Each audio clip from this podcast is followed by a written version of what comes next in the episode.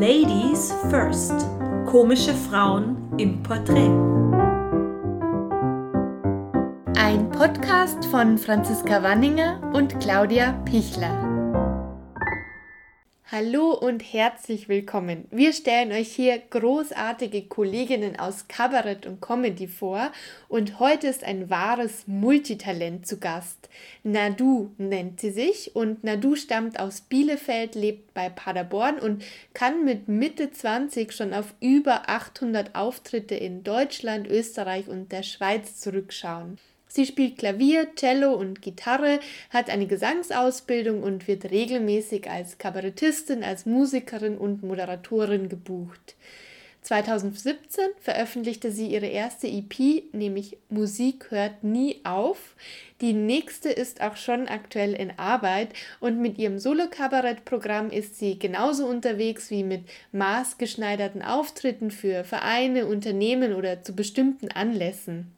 Außerdem ist Nadu Gründerin der Female Voices, einem Verband, das sich für Gleichberechtigung von Künstlerinnen in der Kulturszene stark macht. Ich habe Nadu in Köln kennengelernt und gleich interviewt und wünsche jetzt ganz viel Vergnügen mit dem Gespräch mit Nadu. Wer bist du? Magst du dich kurz vorstellen? Also ich bin Nadu, ich trete als Comedian, Musikkabarettistin, normale Musikerin und Organisatorin von Female Voices in Erscheinung. Und was ich über meine Comedy, meine Musik sagen kann, es hat sich sehr viel herauskristallisiert, dass es oft um Gleichstellung, um Sexismus, um wie man es auf einer politischen Ebene verändern könnte. Und das Female Voices lässt halt auch nur Frauen auftreten an dem Abend und ganz oft kommt der Satz. Durch dich habe ich jetzt erst herausgefunden, dass so viele Frauen eben Kleinkunst machen, Comedy machen und dass die ja sogar richtig lustig sind. Ja, und das bin ich also auch irgendwo ein bisschen geschundenes Kind, wie wir alle da. Dass jedes Mal, wenn ich höre, hey, Gleichstellung ist da schon voll angekommen und auch bei euch in der Kunst, besonders ihr Künstler, ihr Künstler, ihr habt das doch schon voll drauf. Deswegen bin ich heute sehr glücklich, für diesen Podcast hier dabei zu sein. Ja, ich freue mich auch, dass du da bist. Ja, die nächste Frage wäre eh, welche Themen dich beschäftigen. Mhm. Das hast du jetzt schon so gesagt. Ist das wirklich so dein Hauptthema dann? Gleicher und Rassismus auch ganz viel. Mhm. Ich bin ja halb Pakistani. Also hatte man öfter jetzt schon, zum Beispiel ist mal ein Mann nach einer Show zu mir gekommen und hat gesagt, ihr Solo hat mir richtig gut gefallen, aber man hat sie so schlecht verstanden wegen ihres Akzents. Und ich meinte, welcher Akzent? Und dann meinte er tatsächlich zu mir, Akzent hört man nicht nur, Akzent sieht man auch einfach aber kam sich dabei jetzt auch sehr lustig vor. Wie heißt denn dein aktuelles Programm? Mhm. Ohne Möpse läuft nichts im Business und da habe ich zwei Hündchen äh, vorne bei mir, also ein Kabarettprogramm. Ähm, und sonst mache ich ja Musik jetzt auch sehr verstärkt Musik in dem Sinne mehr vom gesprochenen Wort weg, sondern Musik und das heißt aber auch Paradiesvögelin und beschäftigt sich halt auch damit. Ja.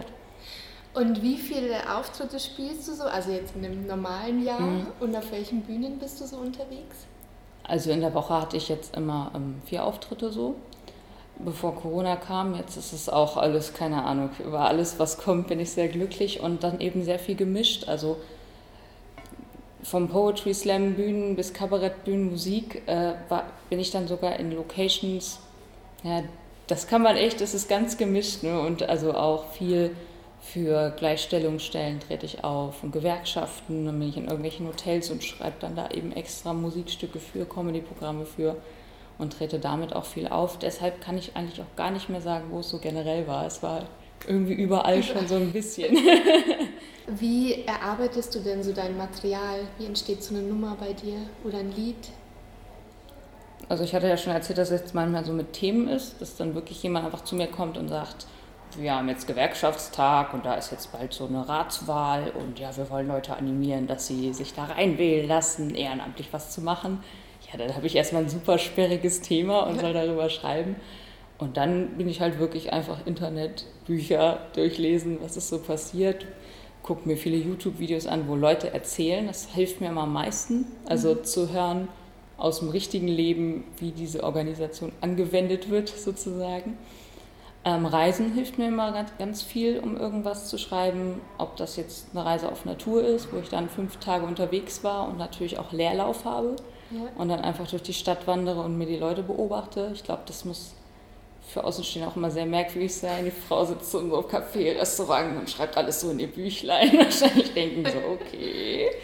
Ähm, und sonst auch wirklich, was mir in meinem Umfeld passiert ist. Also ich engagiere mich auch für die Seebrücke und eben auch für Black Lives Matter habe ich viele Sachen jetzt moderiert. Und da ist mir auch schon wieder so viel entgegengekommen, wie das so junge Frauen dann oft sagen, ja, ich kann nichts darüber berichten, aber mein Freund kann das oder ich kenne da jemanden, der das für mich macht. Sodass selbst bei Rassismus Frauen noch meinen, ich kann das nicht so gut erzählen, wie der Mann das erzählen kann. Und ja.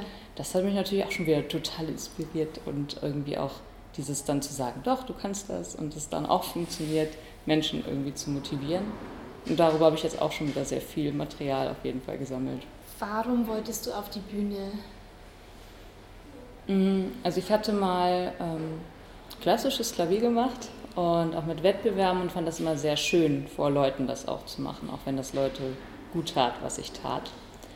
Dann merkte ich aber, ich hatte immer eine sehr vorgefasste Sache, was ich spielen sollte und wie ich das zu spielen habe. Und das war für mich so ein Käfig, den ich nicht mochte. Und als ich dann mit Poetry Slam angefangen hatte, merkte ich endlich, kann ich ja hier in fünf Minuten machen, was ich will. Und trotzdem gefällt das Leuten, trotzdem bewegt das Leute. Und dann bin ich lange auf die Bühne gegangen, weil ich dachte, okay, das bewegt Menschen, das bewegt mich, ich kann was verarbeiten, ich bringe Leuten Freude oder Emotionen oder irgendwas. Aber jetzt, desto älter ich werde, desto mehr gehe ich auch auf die Bühne, um was zu verändern, um etwas anzusprechen, um zu sagen, ich glaube, durch meine Kunst habe ich jemanden ins Nachdenken gebracht und stehe da auch nicht immer so, dass ich denke, oh, wenn ich jetzt in eine politische Partei gehe, stehe ich noch für eine gesamte Partei oder irgendwas. Hier stehe ich einfach für mich auf dieser Bühne und meine Künstlerfigur steht jetzt dafür was. Und nicht nur ich persönlich, sondern einfach, ich kann eigentlich erstmal erzählen, was ich möchte und dafür gehe ich auch auf die Bühne. Dieses relativ objektive auf ein Thema gehende, das finde ich sehr toll daran. Wann und wo war denn dein erster Auftritt? Das war im Bunker Ulmenwall in Bielefeld 2017 und ich glaube so November, Dezember. So. Und wie ging es dir da? Also ich hatte irgendwie schon zwei Wochen vorher rumgeguckt. Es war so eine offene Bühne und ähm, dass ich das auch richtig gut mache und ich dachte, ich schaffe das nicht. Also ich immer noch habe ich es jetzt von einem Auftritt, dass ich denke, ich muss auf die Toilette, ich muss noch was essen, ich muss noch was trinken, ich muss noch unbedingt mit einem Veranstalter reden, aber stehe da einfach nur und denke das nur die ganze Zeit und dann gehe ich so auf dieser Bühne. Und das war da auch so, dass ich dachte, das kriege ich niemals durch.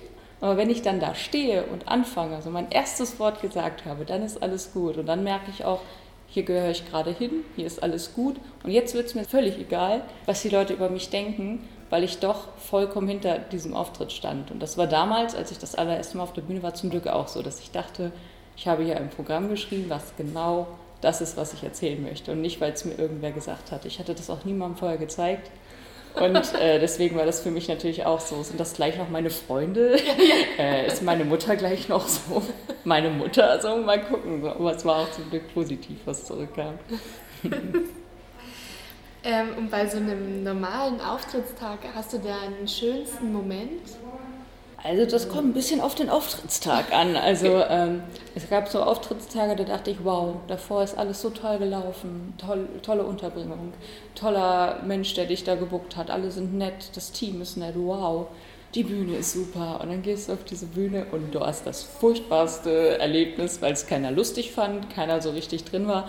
Und dachtest du, okay, was davor war, war alles ein richtig guter Tag jetzt fühle ich mich irgendwie noch nicht so richtig. Aber dann ist es auch immer ganz toll, wenn zum Beispiel dann doch zwei Personen kommen und sagen, das war ultimativ, die hatten da alle gar keine Ahnung. Ich folge dir jetzt. Ich, also das ist dann das Schönste. Ja. Und natürlich ist aber, wenn du so einen Auftrittstag hast, alles davor war furchtbar, aber du hast dann den, vor 20 Leuten den besten Auftritt hingelegt, den du jemals hattest. Ja, das ist dann das schönste Gefühl. Also ich würde sagen, es ist immer ganz subjektiv und von sehr vielen Faktoren abhängig, was dann der schönste Moment ist. Und erinnerst du dich an einen richtig schlimmen oder peinlichen Auftritt? Also ich stand manchmal schon so, wenn man mit mehreren KünstlerInnen so auf äh, Bühnen steht, schon so dachte ich, dachte, wow, du stehst gerade mit deinem Namen neben diesem anderen Namen, der gerade super sexistisch, super rassistische, wirklich Themen angesprochen hat und Pointen geklaut hat, die du von anderen schon gehört hast oder im Internet gelesen hast und du stehst gerade daneben und du siehst, dass es anderen Leuten nicht gefällt. Das ist schon schlimm, aber dieser Künstler, Künstlerin, wenn es nicht gut funktioniert hat, danach auch da ist, boah, die haben mich alle nicht verstanden, das war alles gerade nichts. Und du da stehst, nee, das war echt ganz schlimm und wie reagiere ich jetzt eigentlich? Weil da weiß ich auch immer nicht, was ich, ich will die Person nicht verletzen, ich will nicht drüber sein. Ich will jeden machen lassen, was ich möchte, aber denke auch immer, irgendeinen Regelungsprozess müsste das eigentlich in dem Moment eigentlich auch haben. Und das sind immer ganz schlimme Momente für mich so. Oder wenn dann auch schlimmer auch so Betroffene da stehen, keine Ahnung, jemand ist selbst von einer Ethnie, erzählt einen ganz rassistischen Witz, denkt so, ja, ich bin ja selber so und dann mhm. sitzt da jemand auch in einem Publikum, fand das einfach gar nicht witzig so und auch gar nicht gut das sind ganz schlimme Momente, wenn du das dann mitkriegst und auch gar nicht weißt, was du jetzt handlungsmäßig da tun sollst. Und hast du so über die Zeit vielleicht auch mal größere Rückschläge gehabt oder mal so Phasen, wo du, wo du auch gezweifelt hast, ob du das weitermachen willst? Ähm, also jetzt Corona hat mich richtig äh, runtergerissen. Das war jetzt alles eine tolle Selbstständigkeit. Ich habe es mit 25 geschafft, eine Selbstständigkeit zu haben im Kunstbereich, was mir keiner so prophezeit hatte. So. Es lief alles schön und plötzlich kommt Corona und von diesen ganzen Auftritten, wo du auch dachtest, das ist ja fest so, ich, ich bezahle in meine Altersvorsorge ein, sitzt du da jetzt und musst das alles so langsam wieder hintereinander abbestellen und weißt ja auch überhaupt nicht, was nächstes Jahr ist. So. Und die Angebote bleiben aus, man weiß nicht wieder, wann es fest anfängt und das macht mich sehr unsicher. Und natürlich habe ich mich dann schon manchmal gefragt, hättest du da mal noch einen anderen Backup gehabt? So. Was auch jetzt irgendwie, es ist halt ein bisschen Komfortzone. Das hat mir Spaß gemacht, einfach zu Hause zu sitzen. Man wird gebucht, man fährt hin, man bereitet vor. Und jetzt wäre es halt, wenn ich mich umentscheiden müsste, ja auch nur, ich habe ich hab einen Bachelorabschluss, ich kann mir einen Job suchen, ich kann Musikinstrumente spielen, ich kann ja Dinge, ich kann gut mit Leuten. Also werde ich auch wieder irgendwo was finden. So. Aber dass das einmal erstmal ein ich hatte das irgendwie nicht geplant. Ich glaube, das macht mich daran am aller. Äh, dass, Niemand hat das dass. Ich, dass ich da so irgendwie mit 18 sagte, ich mache trotzdem das mit Kunst. Und andere so dachten, ja, aber denk an das. Nein, das ist völlig Quatsch, da muss man einfach mal rangehen. Hätte mir irgendeiner gesagt, es gibt dann da eine Krankheit, die. Da hätte ich wahrscheinlich mit 18 trotzdem gesessen. Ich, okay, das habe ich noch gar nicht dran gedacht. Das stimmt, das stimmt. Aber wie versuchst du dich da rauszuretten? Also ich habe jetzt ganz viel Kraft dadurch, dass ich meine EP endlich angehen kann, dass ich jetzt halt auch wirklich neues Material auch erstmal für mich sehr viel sammle und sehr entspannter dadurch geworden ist. Wenn du Aufträge hast oder wenn du fest gebucht bist von einem Veranstalter, dann solltest du das auch, Veranstalterin, wenn du das machst, hängt da was hinter. Wenn du da plötzlich neues Programm ausprobierst, was überhaupt nicht funktioniert, ja, der Fallschirm ist nicht groß, so, ne?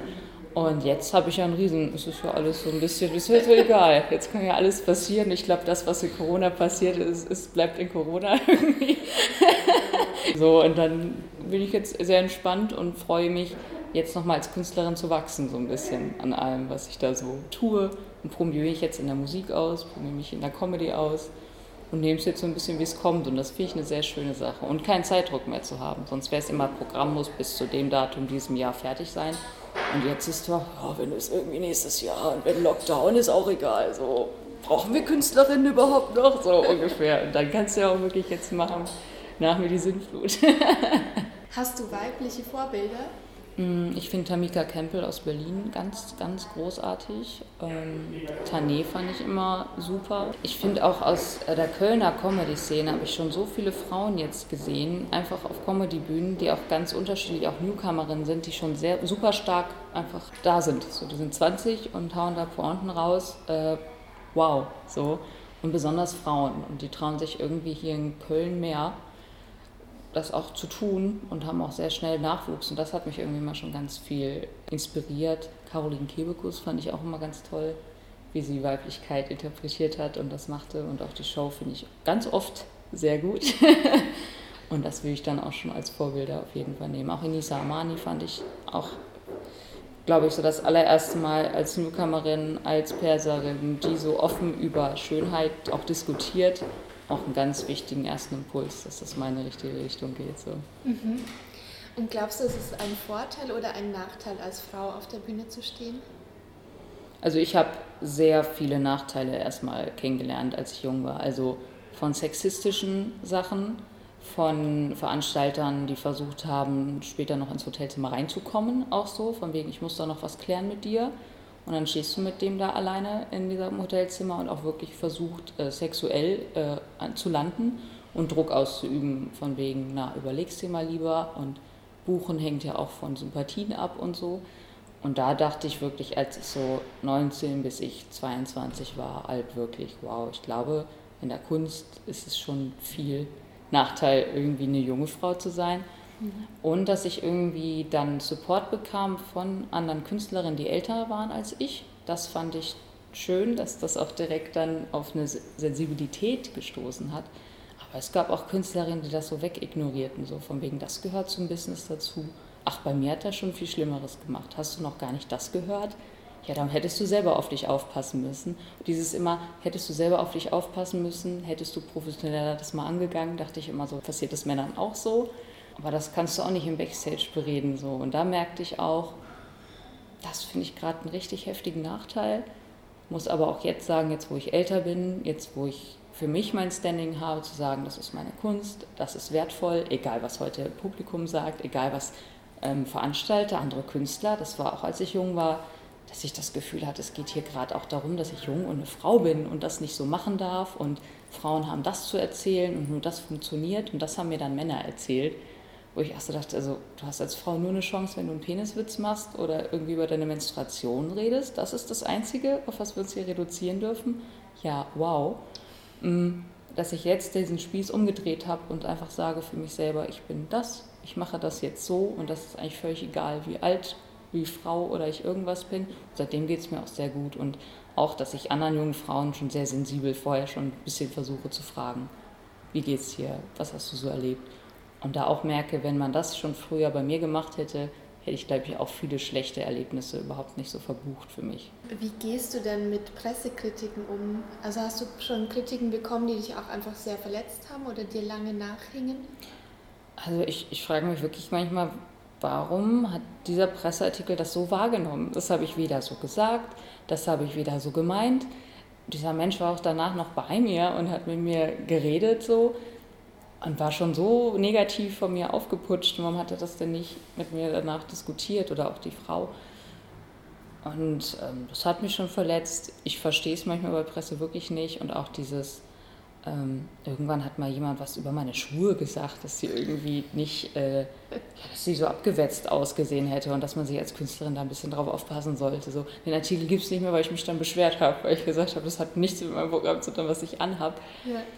Aber hat mir natürlich super geärgert, hätte ich mich noch fünf Tage drüber ärgern können. Da habe ich der Redakteur dann irgendwann noch angerufen und meinte, das ist Meinung und so weiter. Ja, das ist Meinung, aber halt eine aber völlig. Zu deinen Schuhen. Ja, zu meinen Schuhen und das ist völlig daneben so. Und ähm, auch einmal über eine Show, wo dann einer schrieb so, also ich habe einen ganz tollen Artikel für Sie, ja, da werden Sie sich freuen. Ich dachte, was ist denn das für ein Bumsartikel? Was ist, also das ist ja kein klarer Satz und hört sich so an, ja, war ganz nett, aber irgendwie so. Also auch wirklich so vom Können her so schlecht geschrieben, dass ich selber nicht verstand, was, also ich hätte es nicht durch den Artikel verstanden, was an diesem Abend passiert ist und ich war dabei, so. Ja, da weiß ich auch nicht, was da manchmal passiert. Aber äh, denkst du generell darüber nach, was du auf der Bühne anziehst? Ja. Ähm, das liegt aber bei mir auch, glaube ich, daran, also ich komme aus dem Haushalt, meine Mutter, also wenn die Schminkindustrie nur für sie produzieren müsste, gäbe es keine Schminkindustrie mehr. Also sie keine Schminke, nicht achten, wie man sich anzieht, was und so weiter. Und so bin ich aufgewachsen. Deswegen fand ich es dann später für mich als Frau was Tolles zu sagen, ich ziehe mich so an, ich schminke mich so für mich. Also ich schminke mich dann, wenn ich Lust habe, so. Und hatte auch nie diese Ebene Mann. So. Aber so ist dann auch meine, mein Auftritt für die Bühne. Also für mich ist dieses Schminken und anders anziehen auch, jetzt geht gleich meine Show los. Jetzt geht gleich meine Show als Nadu los. Und das ist meine, meine Mauer, weil eigentlich ist meine Künstlerpersönlichkeit schon sehr nah an dem, wie ich auch denke und was ich eigentlich auch sonst machen würde. Und da brauche ich noch diese eine, eine Ebene für mich so. Aber sehe das auch nicht als irgendwie etwas, weil ich eine Frau bin, sondern weil ich das als Künstlerin mache, brauche ich dieses anzuziehen und diese Schminke und so weiter. Die nächste Frage hast du vorhin eigentlich auch schon angeschnitten, nämlich ob du eben im beruflichen Kontext schon mal Sexismus ausgesetzt mhm. warst oder sogar sexuell belästigt worden bist. Ja, das und ähm, ja, vielleicht darf man, ich weiß nicht, ich fühle mich immer noch sehr krass, wenn, man, wenn ich das anspreche, aber ich bin halt auch in meinem beruflichen äh, Kontext, hatte ich eben äh, sogar jetzt einen Gerichtsprozess mit anderen Künstlerinnen, wo es um eine Vergewaltigung gegangen ist. So. Und ja, das ist eben auch im Kontext Kunst passiert und schon schlimm, dass das erst so fünf Jahre später, sechs Jahre später angegangen worden ist, auch von uns als Betroffene, weil, weil wir irgendwie wieder connected waren, wieder voneinander wussten und irgendwie schon in der Szene so dieses, ja, das weiß doch jeder bei dem so ein bisschen. Und das hörte man dann erst über die Jahre. Der hatte mhm. das schon mal da probiert, da war schon mal, weil es keine so richtige Instanz gibt und keiner so richtig wusste, was ist. Ja. Und ja, das ist mir schon passiert und ich hoffe, dass diese Fälle immer öfter jetzt angesprochen werden und immer mehr Künstlerinnen dann vielleicht auch manchmal den Mut bekommen zu sagen, ich, ich sage das jetzt trotzdem nochmal und spreche das an, obwohl es auch ein sehr traumatisierendes und furchtbar unangenehmes Thema ist. So, das merke ich immer noch. Also es ist noch nichts, was mir einfach leicht über die Lippen geht. So. Ja, das glaube ich. Und es sind ja auch, wie du vorhin schon gesagt hast, oft einfach sehr junge Frauen betroffen. Ja. Das ist auch, also wir waren alle in so einem Altersschnitt noch, noch jung. So, und auch ich, also ich glaube 19 oder so, da wusste ich auch einfach noch viel nicht. Natürlich weiß man auch als 19-Jähriger einfach noch nicht so, wo man steht, was, was hier noch okay ist, was ist hier Business so, wie ja. definiert man das. Das wüsste ich jetzt auch alles schon viel besser so. Ja, ja. Was würdest du denn einer jungen Frau raten, die gern Comedy oder Kabarett machen möchte? Bleib bei den Themen, die du wirklich ansprechen möchtest und bleib auch erstmal dabei, sie so anzusprechen, wie du das möchtest. Und auch wenn das jetzt vom Publikum nicht funktioniert und auch die anderen KünstlerInnen das für dich äh, sagen, nee, so ist es nicht, probier es lieber selber aus, als irgendwen anders für dich schreiben zu lassen, irgendwer dich coacht, mach's echt aus eigenem Antrieb, das zu finden, wer du sein willst, weil du musst damit leben und die anderen versuchen dich, glaube ich, eher in irgendeine Schiene zu drängen und das ist aus meiner Sicht falsch. Und förderst du bewusst auch Nachwuchskünstler oder Künstlerinnen sogar im Speziellen? Also beim Female Voice ist es mir wichtig, jetzt nicht nur Künstlerinnen an einem Abend zu haben, die schon gut im Geschäft sind oder eh schon viel gebucht werden, sondern auch immer eine Newcomerin aus dem jeweiligen Ort, wo, wo wir dann spielen. Mhm. Und ich habe da jetzt in Herford, in Gütersloh, in Bielefeld und äh, Minden eben schon Schauspielen. Und dann habe ich mir auch immer ganz klar durch Recherche gesucht, äh, Nachwuchskünstlerin. Und achte auch darauf, dass das da nicht so ist, jeder sitzt in seiner Kabine und redet nicht miteinander vor der Show, sondern dass man ins Gespräch kommt. Und dass ich auch versuche, diese Künstlerin zu connecten mit der schon länger eingesessenen Künstlerin und mich auch vorher immer mit ihr darüber zu unterhalten, was sie für Erlebnisse hat, das in die Anmoderation mit einfließen zu, zu, zu machen und mich auch einfach mit ihr darüber auszutauschen. Und auch jetzt bei Black Lives Matter Seebrücke und so sage ich immer, wenn ich eine junge Frau da treffe oder überhaupt eine Frau, dass ich auch versuche, vieles abzugeben in meinen Moderationen, in meinen Programmen und zu sagen, nee, nee, mach du das mal. Aber besonders bei Moderationen zu sagen, ich stelle mich gerne erstmal mit dir auf eine Bühne, aber später das immer kleiner werden zu lassen, damit das auch wirklich aus Selbstbewusstsein funktioniert und habe mir das natürlich auch als Steppenpferd irgendwie aufgebaut, dass ich sage, jedes Mal, wenn ich irgendwo eine jüngere Frau sehe, du kannst das, mach das und wir können das und wir packen das jetzt so an. Sehr gut. Und was hast du jetzt in nächster Zeit so vor? Was sind deine aktuellen Projekte? Äh, jetzt momentan ist für mich eigentlich das Wichtigste erstmal Musik, gerade diese EP fertig zu machen und zu schauen, wenn Corona nachlässt, da wieder äh, die rauszubringen und dann mal zu schauen, wie reine Musik, die nicht mit dem Kabarettkontext zu tun hat, aber ich habe ja weiterhin Anfragen. Es ist ja immer noch so, dadurch, dass ich vorher gute Arbeit geleistet habe, auch im Kabarett- und Comedy-Bereich, dass mich ja jemand anfragt, kommst du bitte auf meine Mixshow oder machst du Comedy auf der Comedy-Bühne XY oder können Sie bitte doch einen Text für uns schreiben, Comedy-Programm entwerfen. Und dann nehme ich das ja auch wieder an. Und das ist mein Plan, dass das auch wieder mehr wird und ich das dann einfach natürlich dankend mit offenen Händen annehme und äh, auch in allen Bereichen meine Fingerchen drin behalte. Also jetzt nicht zu sagen, dann mache ich Musik und Wiedersehen Comedy, sondern es macht mir richtig Spaß, alles zu bedienen Und die Female Voices sind nächstes Jahr im Herford, im großen Saal, im Theater dort. Mhm. Aber dass ich auch wieder versuche, andere Locations doch davon zu überzeugen, dass wir das dann wieder angehen. Weil viele sagen da jetzt, das war ganz toll letztes Jahr, aber wir wissen noch gar nicht mit den Hygienekonzepten mhm. und wissen noch gar nicht, ob wir dann wieder aufhaben und dass wir dann trotzdem ins Plan gehen und trotzdem für Ende nächsten Jahres da wieder reinkommen. Da sind auch viele Locations gerade sehr unsicher einfach. Ja. Ja, dann wünsche ich dir ganz viel Erfolg und vielen Dank für das nette Gespräch. Ah, ja, schön. Ich hatte auch sehr viel Spaß. Vielen Dank für das wunderbare Interview. Wir würden uns sehr freuen, wenn ihr diesen Podcast abonniert und natürlich weiterempfehlt. Außerdem findet ihr Ladies First auch auf Instagram mit vielen tollen Fotos zu den aktuellen Folgen. Wenn ihr mehr über uns erfahren wollt, claudiapichler.com oder franziska-wanninger.de. Da findet ihr auch immer die neuesten Folgen. Support your local ladies.